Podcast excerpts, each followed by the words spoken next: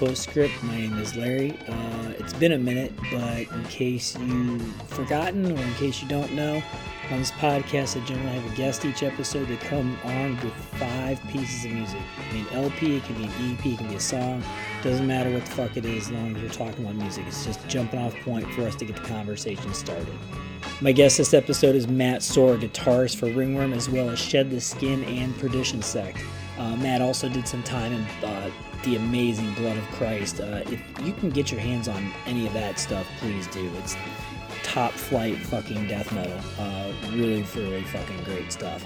Uh, anyway, Matt and I first talked when we did the Halloween episode uh, where we discussed movies. Uh, he and James came on, we had a good time, and um, I had it in my head that I was going to talk to Matt about music as well, but uh, the Halloween episode came up first, and I knew he's a old school uh, horror head, so I figured I would uh, start there, and we're to finish up here. Um, there is a lot of Alice Cooper talk on this episode and Voivod. Uh, I don't say that as a warning, I just say that as a fact, and why not? Alice Cooper and Voivod are fucking awesome. Anyway, this is uh, the first of two parts. Uh, when you're done here, check out the second part. It's up now. We'll see you on the other side. I saw you had a little your your hairy little child in there earlier. Oh, it uh, yeah, yeah, Tony over here. Yeah. Yeah. Can you see her? yeah. Yeah.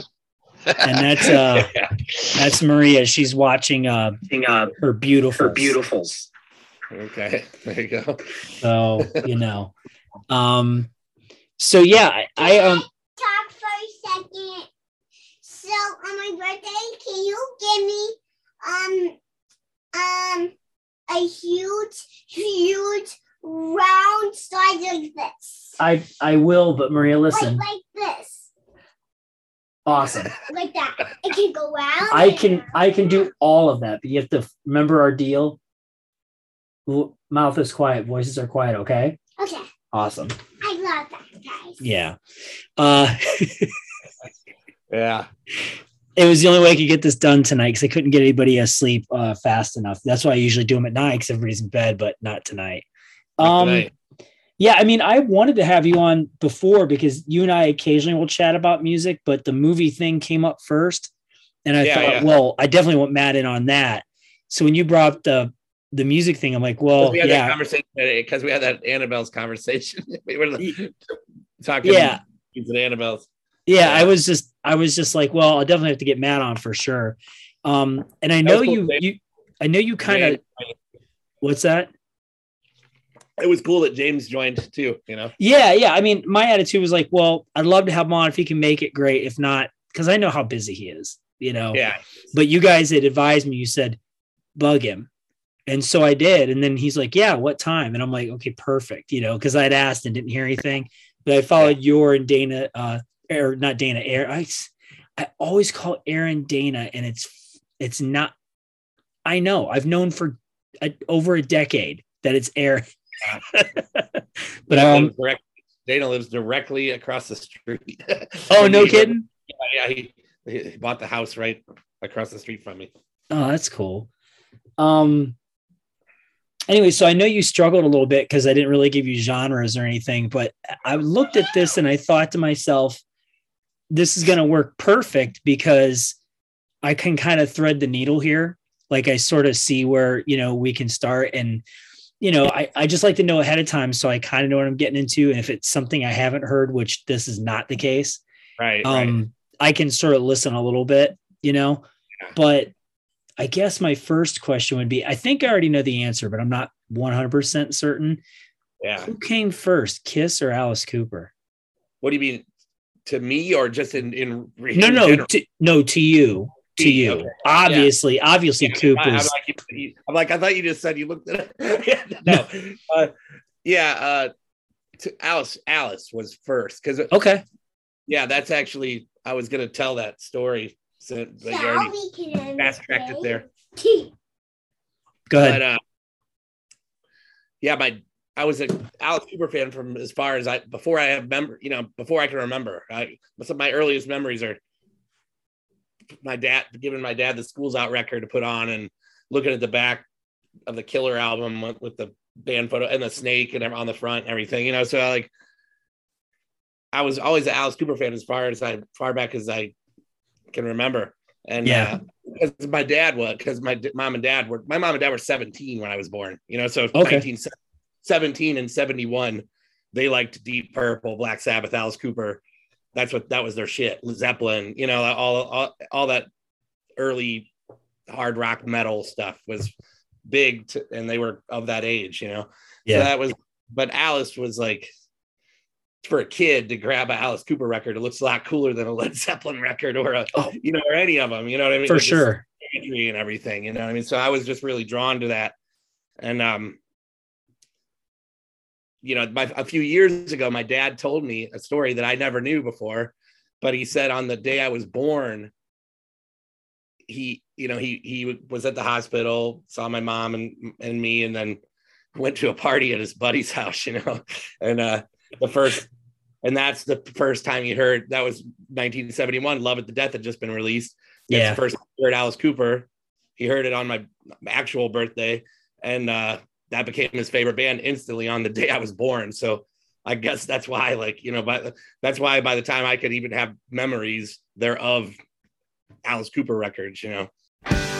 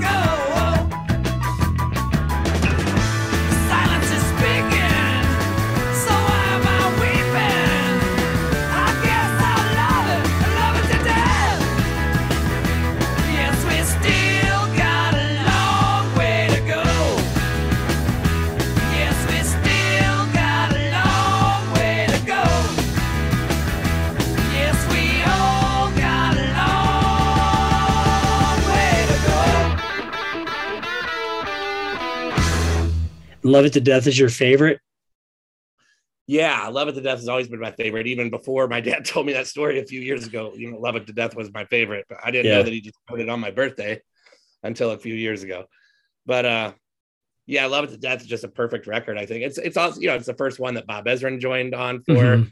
Really, he clearly brought something that was missing on those first two albums, and and it's a great record. Plus, you know, Killer the same year. That's his two. That's his two best records, I think.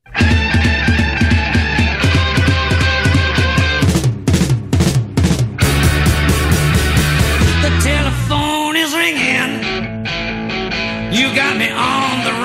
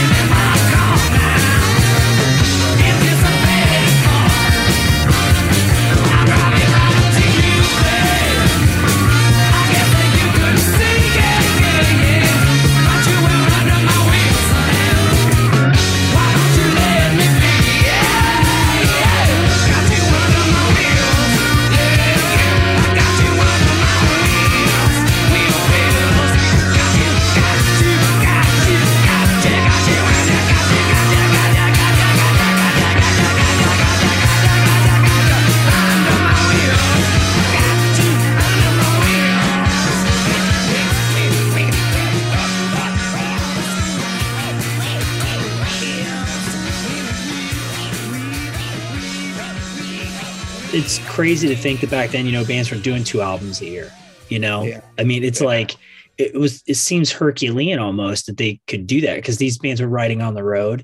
You know, they weren't like, you know, I mean, I mean, maybe some of them were, you know, taking time at rehearsal studios to craft albums, but I get the feeling from you know anecdotes and stories I've read that a lot of people were just writing shit on the road, and then they were, you know, stopping at rehearsal studios when they had a day off to work stuff out and things like that. At least that's what it seems to me. I mean, I could be wrong, but you know, given that bands toured and stuff, doing two albums a year just seems like that's crazy to think about, you know? In some cases, they got pulled off the road to do another record because the first one wasn't selling that good. That's what happened with Kiss. You know, like the second album came out the same year as the first album because they got they were touring and the record just the first record wasn't taken off and they're like label made them go back in and do it try again you know Yeah. I know with uh with Alice Cooper, like I, there are parts of the first two records I like. I I like Pretties for You and Easy Action.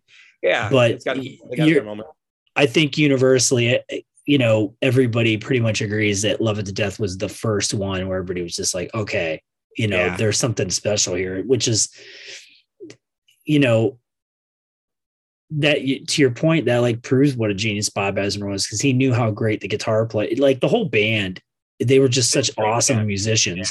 yeah People don't. I've said this before. People do not give that band enough credit. I mean, broadly speaking, I mean, you and I do, right? oh yeah but, but broadly speaking, people don't the see general that. public the general public sees it I, I think a lot of people think it wouldn't need all that theatrics if the music was good and they just assume that and they don't ever go to listen to love it to death or killer in its entirety or or you know they don't do the Yep. research see that they just wanted to do something theatrical or alice especially did i think and but there wasn't a lack of great songs or you know great musicianship by any means you know Yeah. clearly yeah.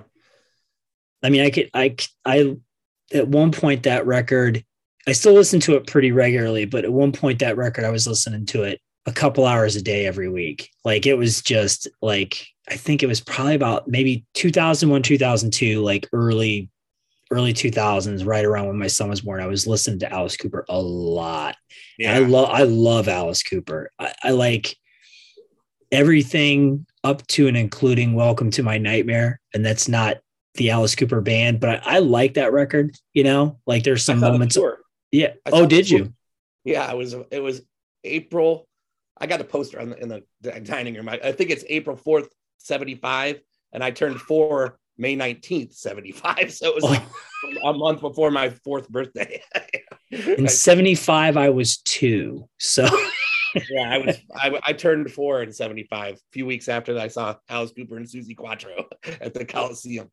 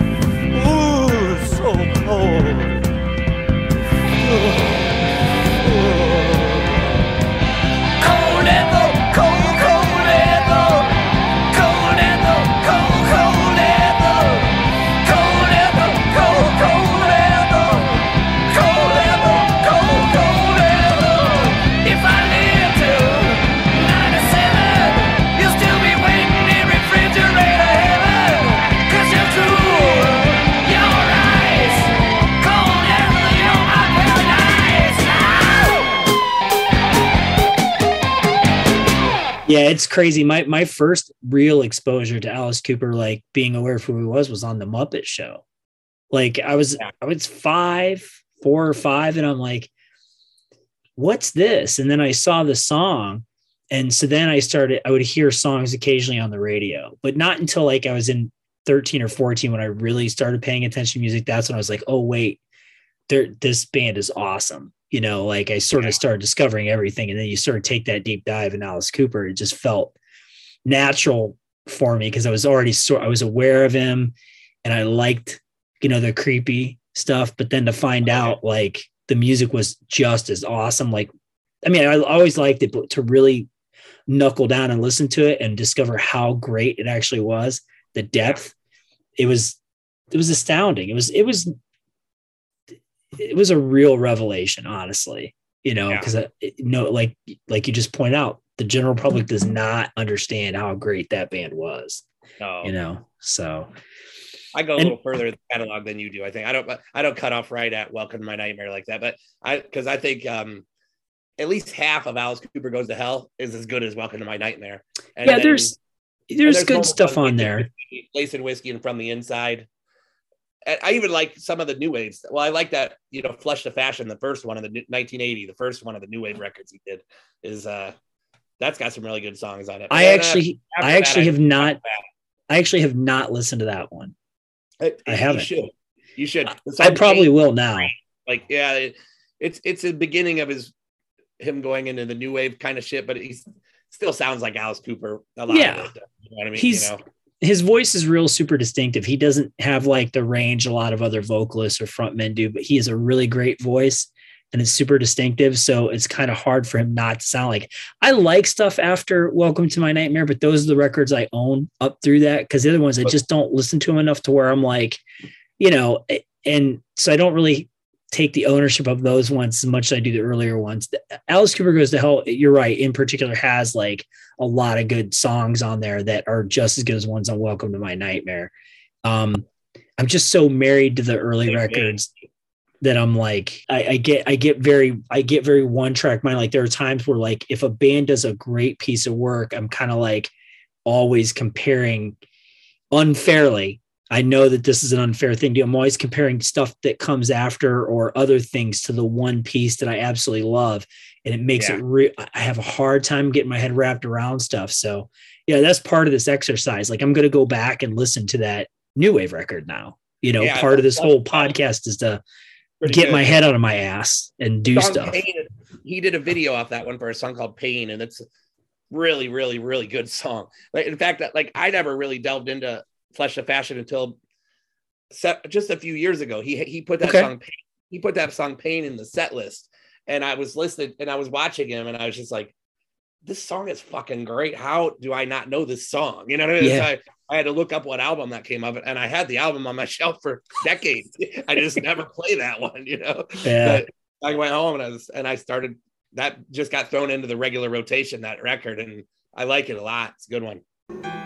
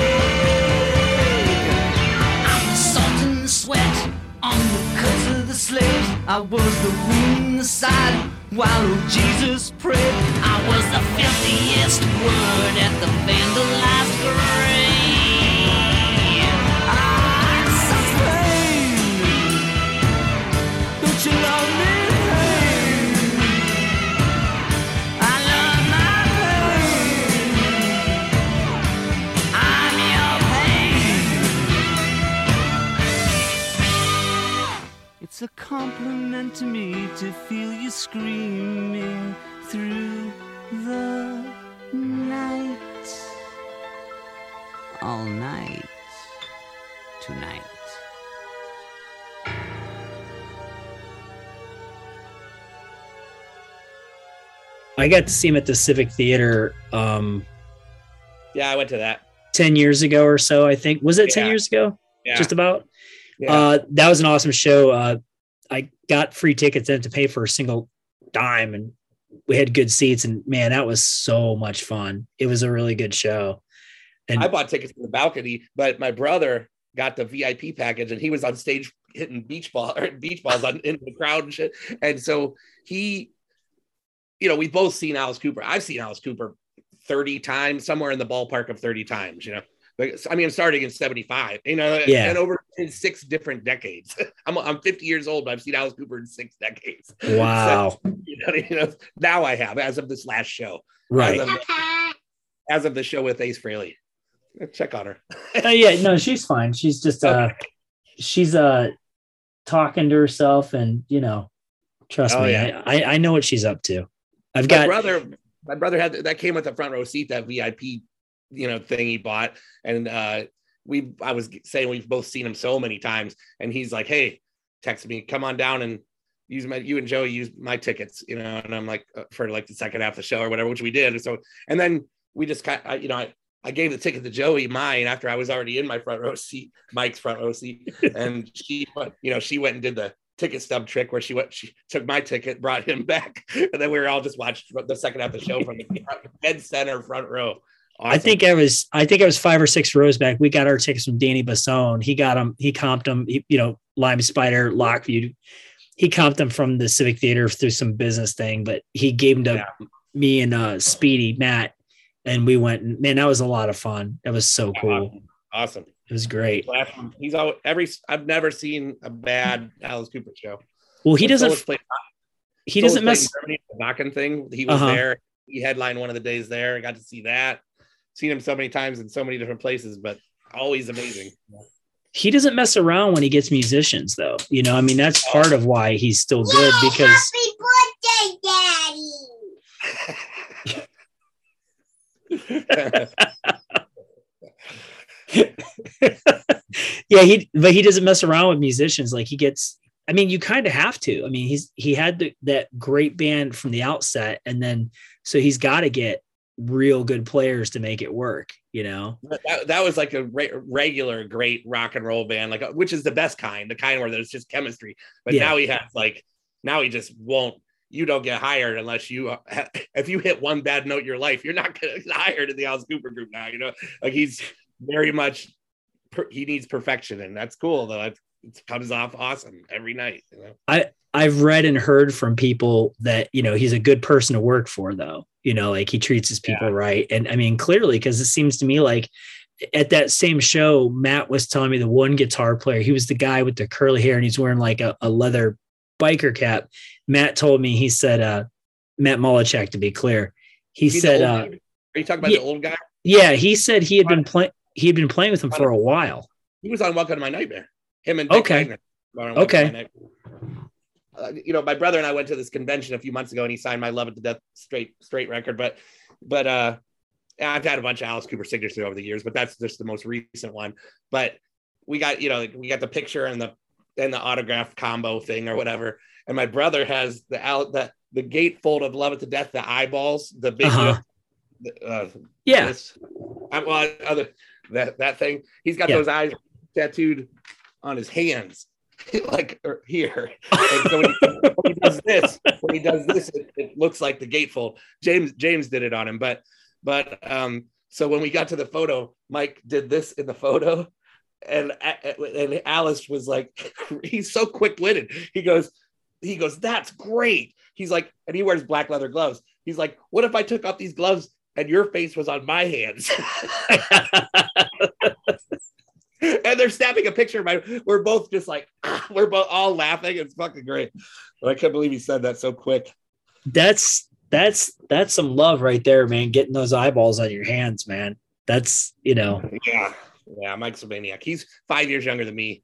And so if you know if I would liked him since before I can remember, then he was heavily exposed to Alice Oh, Cooper as a kid.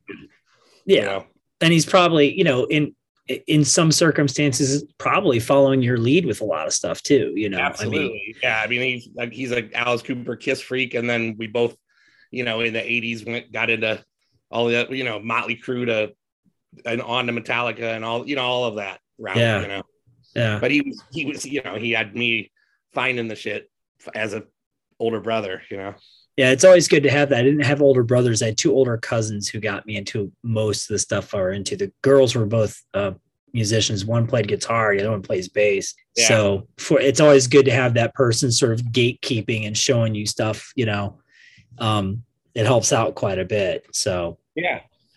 James said he, he his older sister Kelly, she had Black Sabbath Heaven and Hell, and that was his first introduction to Black Sabbath. But yeah, just to have anything when you need that when you're young like that. Well, the internet makes life different for generations now than it was for us, you know. But we needed that when we were young, you know. I don't Someone think like check this out. I don't think they live with the records the same way we did. No, You know, like- and, and it's it's fine. I mean, I don't, you know, they're kids. I'm not trying to, you know, like my son. He, uh like I'll play stuff in the car and I'll see him looking it up on his phone. You know, I don't know whether, whether he's taking whole album in or not. Because one thing I've made a point not to do is to, uh you know, push stuff on him. Just let him find what he likes. You know, and Right. fortunately, he likes some pretty good stuff. Uh, I took him to see. uh It was that Slayer Lamb of God show at uh Blossom a while ago. yeah, like the farewell tour or whatever. Yeah, Yeah. and and uh Testament and Anthrax were the openers. I think Behemoth Behemoth, right? I, I, we were on tour. I didn't get to see that. Joey went. Oh, okay. I didn't, well, I didn't so- show.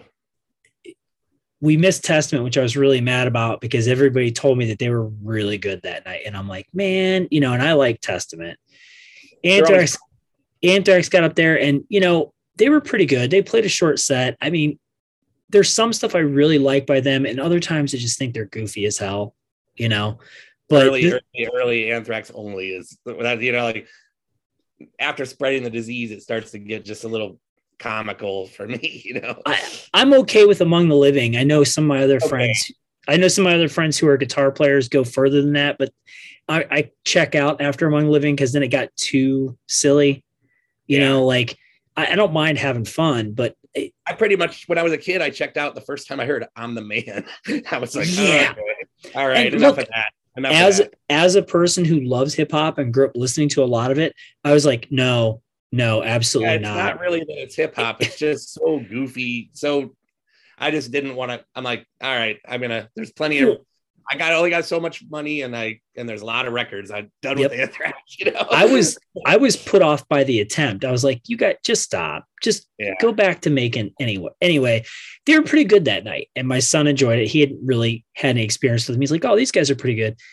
Behemoth got on there and he turned around and glared at me. He was like, he was so mad. You know, he was Oh like, yeah, he doesn't like the growly any growly stuff. He's not He- into. You told me that before.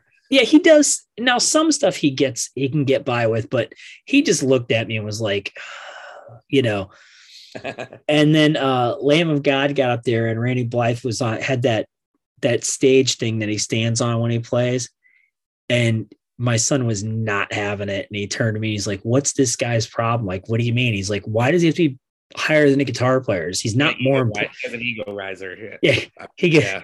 My son recognized, you know, at 16, 17, he's not more important than a guitar players. I don't understand what this dude thinks he's doing. And I just I was like, Amen. All right, you know. Yeah. Yeah. but uh he he he doesn't like listening to slayer on record but he really got into the show and i i said well that's kind of that's kind of the bread and butter for me with them is like i like seeing them play live i mean he goes do you like all the records i'm like oh no no. I said, but But- I like five. yeah, I, like I like about five of them too, and I'm like, Yeah. Everything seasons and back uh, is all. Yep. all good. Yep. And I, I've given the other ones a fair shake, but I'm like, no, I just there's nothing there for me. But the cool thing Five was good though. I mean, five records for a thrash band's a lot more than uh, any of the other ones, really. You know, of the of the old like, you know, I mean, Megadeth two. I give them two. Yeah. You know, yeah, Anthrax uh, maybe three if you're if I'm feeling generous. yeah, Metallica, Metallica after Justice, there's really nothing. And I really like the Cliff ones, you know. So five records, Slayer did pretty good, I think. You know? yeah. It's that more than pretty good. I mean, and they're Yeah. good, good records too. You know, it's funny I, as I grow older, I find myself revisiting um, Show No Mercy a lot more than I Yeah, used to. I've always loved it, but I'm like, man, there's just some really great songs on here, and you can really hear like the elements of Judas Priest that they were like way into on that record in certain spots. Not always. You have to really kind of listen for it, but it's there. You know? No, yeah, definitely the the Maiden Priest influence is big on that first Slayer album. Yeah. I, I there's there's a lot of I hear a lot of like besides that they covered Priest on South of Heaven. There's other they just brought they brought the tempo back a, a bit on South of Heaven, and that brings out the Priest influence on Yeah. that record too. It kind of sounds like Sin After Sin too, like production wise almost. Daddy, Yeah, Like, but it's kind of yeah, kind of dryish. What's up, baby?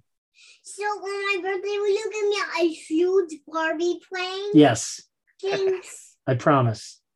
Jaws? I promise. All of it. Okay. All of it. You All the better. Jaws and All the dolls. All of the dolls. The pilot and the and the and the The pilot, the stewardess, the passengers, the ticket taker, all of them. And the and the food taker And the food taker. Yep. and the drink taker. And the drink taker. Yeah. Do you want to talk about Slayer? No. Okay. Um but yeah, I mean uh Slayer that was that was a pretty cool show. Oh, And no, my headphones. to my whole point, you know, he was like really he's he owns his own tastes, you know. Um he tends to like hard rock more than metal. He didn't like Maiden for a while. And then I played the Live After Death DVD for him. And then he turned to me and goes, I get it now. And now he listens to him. Like he had to see it. to- Yeah.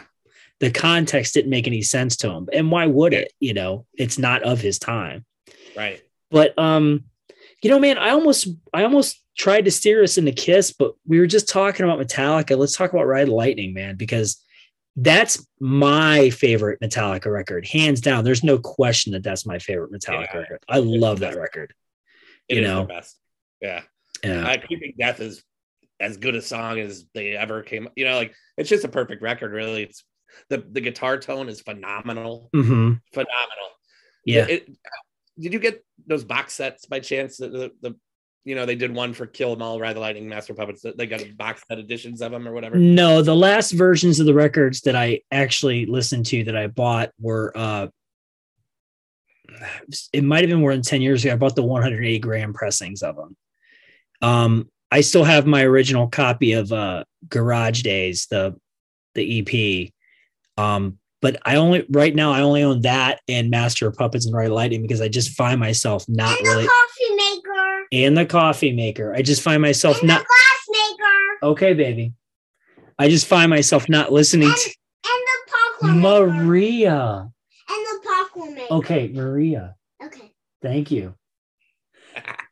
I just find myself not listening to Kill 'Em All that much. I mean, it was I I enjoyed it more when I was younger, but the more I listened to it, the more I felt like I'd rather listen to the bands that influenced that record directly.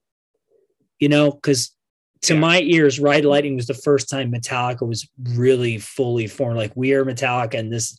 I mean, they really to my ears like Ride Lightning. I think just sounds a lot different than Kill 'Em All. Like the writing is just a little bit different. It's it's more heavy. It's heavier duty. It's more frantic and just kind of, you know, that's just what I hear. You know, I hear Well, they- I hear so much new wave of British heavy metal on the first one that I'm like a bit distracted by it because it makes me want to go listen to those bands. You know, Yeah.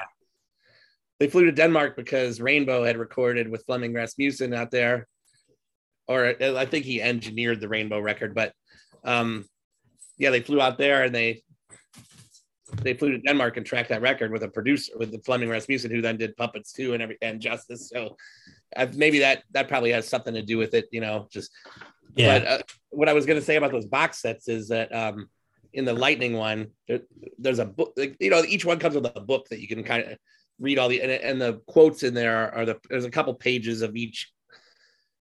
You know, like the Hank Shermann tells stories in there, and who, whoever was there with him, you know what I mean. You know, like has little couple pages of stories in the book, and uh, he's uh, uh, the, it, says in there that, it says in there that uh, go ahead. Hey, baby, listen. We're gonna we're gonna go in the living room, okay? You can watch your beautifuls there, okay, sweet pea? Daddy, I have to tell you one more thing. Okay, you can tell me. I'll be right back, Matt. You can tell me on the way in the living room, sweet pea, okay? Okay. Okay, because remember, we you said you were gonna be very One, quiet, two, and three, four. that's not working. So come Well, with me. I okay. Come on, sugar. Quiet, I can watch the wire carry. You can hear. quiet. Yeah. Can you watch this in mommy's room? Please be quiet. Please be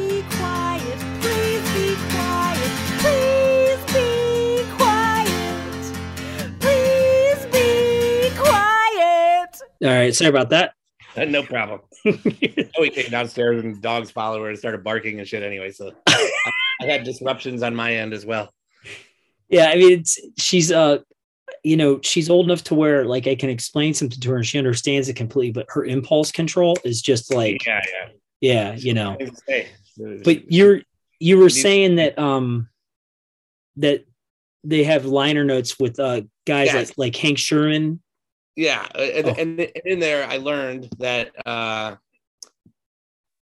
at, at their trailer was stolen around that time, I guess, and their amps and everything were gone, and they borrowed Mercyful Fate's amps and recorded Ride the Lightning on those. Oh wow.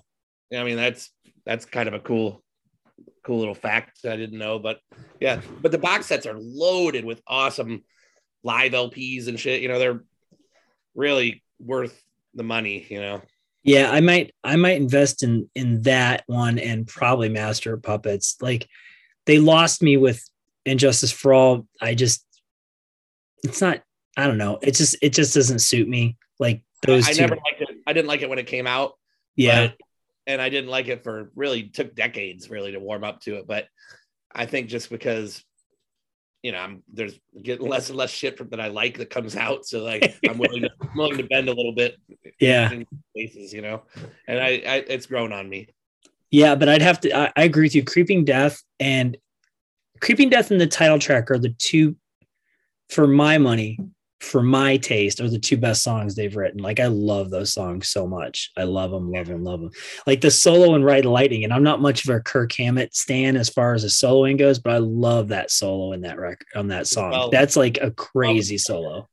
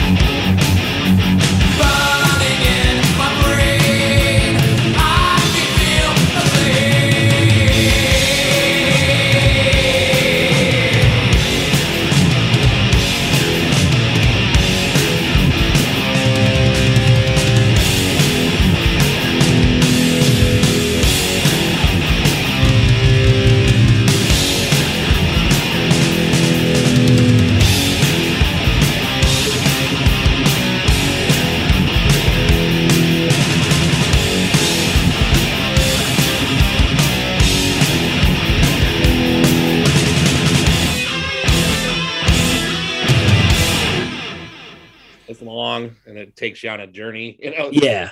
Yeah, it's a good one. Yeah. I like I like him. I like most I like most of what he does. I, I used to be much harder on him, but as time is time has gone by, I like I'm a little more I have a little more of a soft touch when it comes to him, but I still like am super critical. It's not really the kind of guitar playing I always really like, but yeah, I just listen to that song. I'm like, yeah, this guy's great. You know, he's just you know, um, you might know this, and I probably should know because I've never really I've never really investigated. You know, how many solos does James take per record? Does he take any ever? Uh I mean like the in the middle of the song Master of Puppets, that the mellow section Uh huh. uh, that has a guitar solo in there. That Okay. that's that's him. I think he I think he has one on Orion too. Very, very rarely, you know. Yeah. Like I don't know if there's any on Lightning. I don't I don't think there are. Yeah. I a reason I ask is like even the solo for the title track, there's a there's a, a spot where the way it builds on itself, you can kind of hear the way he's coming in. And I'm like thinking, well, is that are, are they splitting that solo or not? Which, you know, brought that question to mind. Um, I mean, regardless of that, he's one of the great rhythm players ever. I mean, that guy, Yeah. I, I and you know people have differing opinions but for you know he kind of he kind of is that band in a lot of ways Yeah, You know, sure. like he just I, I spent my whole high school years and junior high years just sitting in my room playing down down picking as fast as I could to keep up with those Meta- first three Metallica. That's what I. So I all of my p- technique on the right hand is directly just me trying to mimic what I heard on those Metallica records as close as possible. that's that's crazy to think about. And like he just um you know and i think their fortunes kind of come and go with you know where he's at as far as you know writing stuff goes. I know that it's collaborative between him and lars but really he's pretty much come up with the riffs. So you know. I watch a lot of those like because that you know for their last bunch of records there. They've really there's been a camera on them every minute of this process from the you know beginning to end. And uh I I Lars has a way more of a role than I ever gave him credit for. Grow when you just read the name on there I always just assumed they were buddies and he's like I'll throw you a bone we'll, we'll split the money or whatever. But he really does like even with the guitar solos he's in there coaching kirk through it. Like what if you did this and has an idea? Like yeah. he's he's really do, he does really contribute a lot of ideas to the to the writing of that band you know? I, I think you know like i think a lot of the arrangements probably from what i've seen in some of the videos i've seen like come from him you know like they'll have riffs and he's sort of the one sussing it out in his head on how it goes you yeah know? he definitely seems to be the one that has the vision of where that song should go even though james has the riff yeah. Yeah. Yeah um it's interesting you were talking about mercyful fate i remember um a friend of mine i heard i heard king diamond first i heard abigail first. And i wasn't sure what to think of it. I knew at the time i loved the music i'm like oh my god these guys are talk about great guitar players. Is it andy larocque or larocque? I'm not sure how it's pronounced but i think it's larock yeah, Larock. I've always said Larock, but I heard somebody say Laroque one time and it threw me for a loop. But um, like every like that band is just like great. And but it was real jarring because I'd never heard anybody sing like that before. And I'm like, I'm Nobody like, man, I don't know. I don't fucking know about this. But then literally three days later, the same dude played Melissa for me, and I'm like, I get it. Like it clicked. Like I, Yeah. I kind of almost wish he'd given me those those training wheels to get used to his voice. Even Yeah. though the, the music is is I think the music, I mean, there's some elements that are similar, but they're totally different bands in a lot of ways.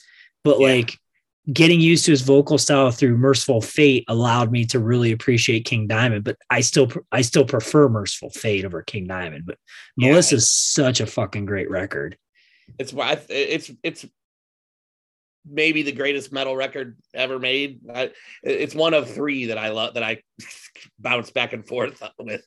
The other ones are Sad Wings of Destiny and and Heaven and Hell. Those are like the three that I when I hear them, I'm like, this is the greatest metal record ever made. But Somebody- one of those three, and, and So- I lean towards Melissa a lot. That I had the same dude I was talking to on the phone today. We were talking about Judas Priest. He said, "What's your favorite Priest record?" Like Sad Wings of Destiny. It's not even a fucking question. Like Yeah. I'm totally with you on that 100. percent He said I Sin After Sin, and I like that record too a lot. But I was just gonna say that I think that there's like a trilogy there, kind of like Sad Wings, Sin After Sin, and Stained Class. Yeah. that's all perfection. You know, Yeah. you know, they were on really on a good streak there. You know, but yeah, Mercyful Fate, like just Christ. I mean, Curse of the Pharaohs is like that's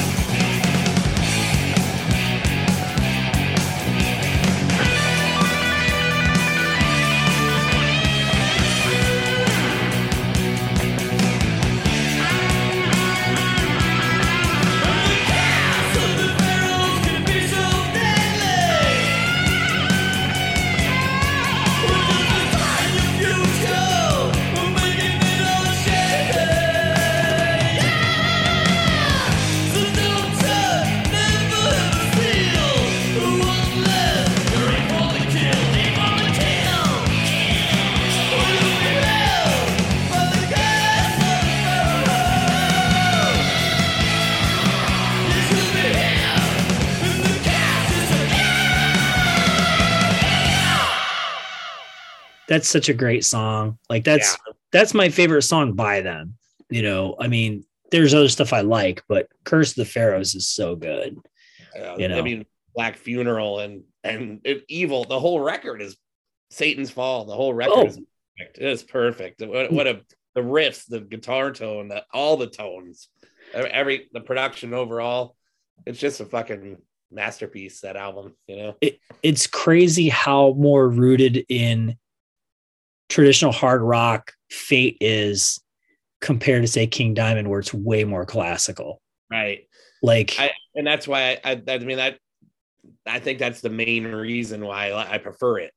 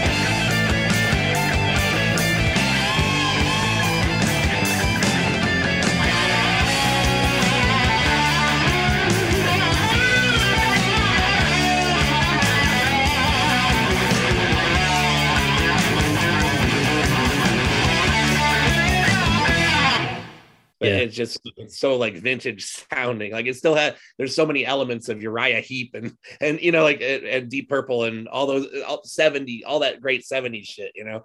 There's so much in there that and it you know weeded itself out by the time of Mercy, you know, of King Diamond and a lot of like especially by like after the first two records when the, first two records you still had Michael Denner and Mhm. Timi Hansen. So there's a Yep. little bit of that, a little bit more of that fate in there. But uh yeah, by them, there's really none of none of that anymore, you know. I fall off after them. Like I like songs from that, but then I just kind of like there wasn't anything wrong with anything that followed, but it just didn't pique my interest nearly as much. I mean, I buy them all. I have every one, you know. Uh, and I mean, I, I I dropped off on the eye is the last one I bought on vinyl, but I've got them all CDs of every. You know, I'm always I'm always willing to spend the 15 bucks on the CD when it comes out just to hear what he's doing now. You know, and, I, Well- and there's usually a handful of songs, cut two three songs on each one that I'm like, oh, that's pretty good, and then yeah. the rest kind of Well, when you when you engender that kind of good faith pretty early on through two really good bands, you know, it's it's not hard to want to keep picking stuff up. I mean, I like I liked conspiracy a little bit. There was some stuff on there I dug, and the eye, but um, them was like that's I, that's I own you know Fatal Portrait and Abigail and them, and then that's that's it. You know, those ones I listen Yeah. to religiously when I Yeah. well not religiously, but when I listen to King Diamond, those are the you know right. and but yeah mercyful fate just like you mentioned deep purple like you could hear that and i'd never really thought about that but now i'm going to go back and listen and i think you're right I can't believe I didn't pick up on that earlier, you know, especially with how much I love Deep Purple. I'm always trying to hear where people are sort of like taken from them, you know, Yeah. it, it- and if they are, because I, I'm convinced they're much more influential than people give them credit for. Right. But uh, yeah, I never thought about that in Mercyful Fate, and I'm gonna have to go back and listen for that now.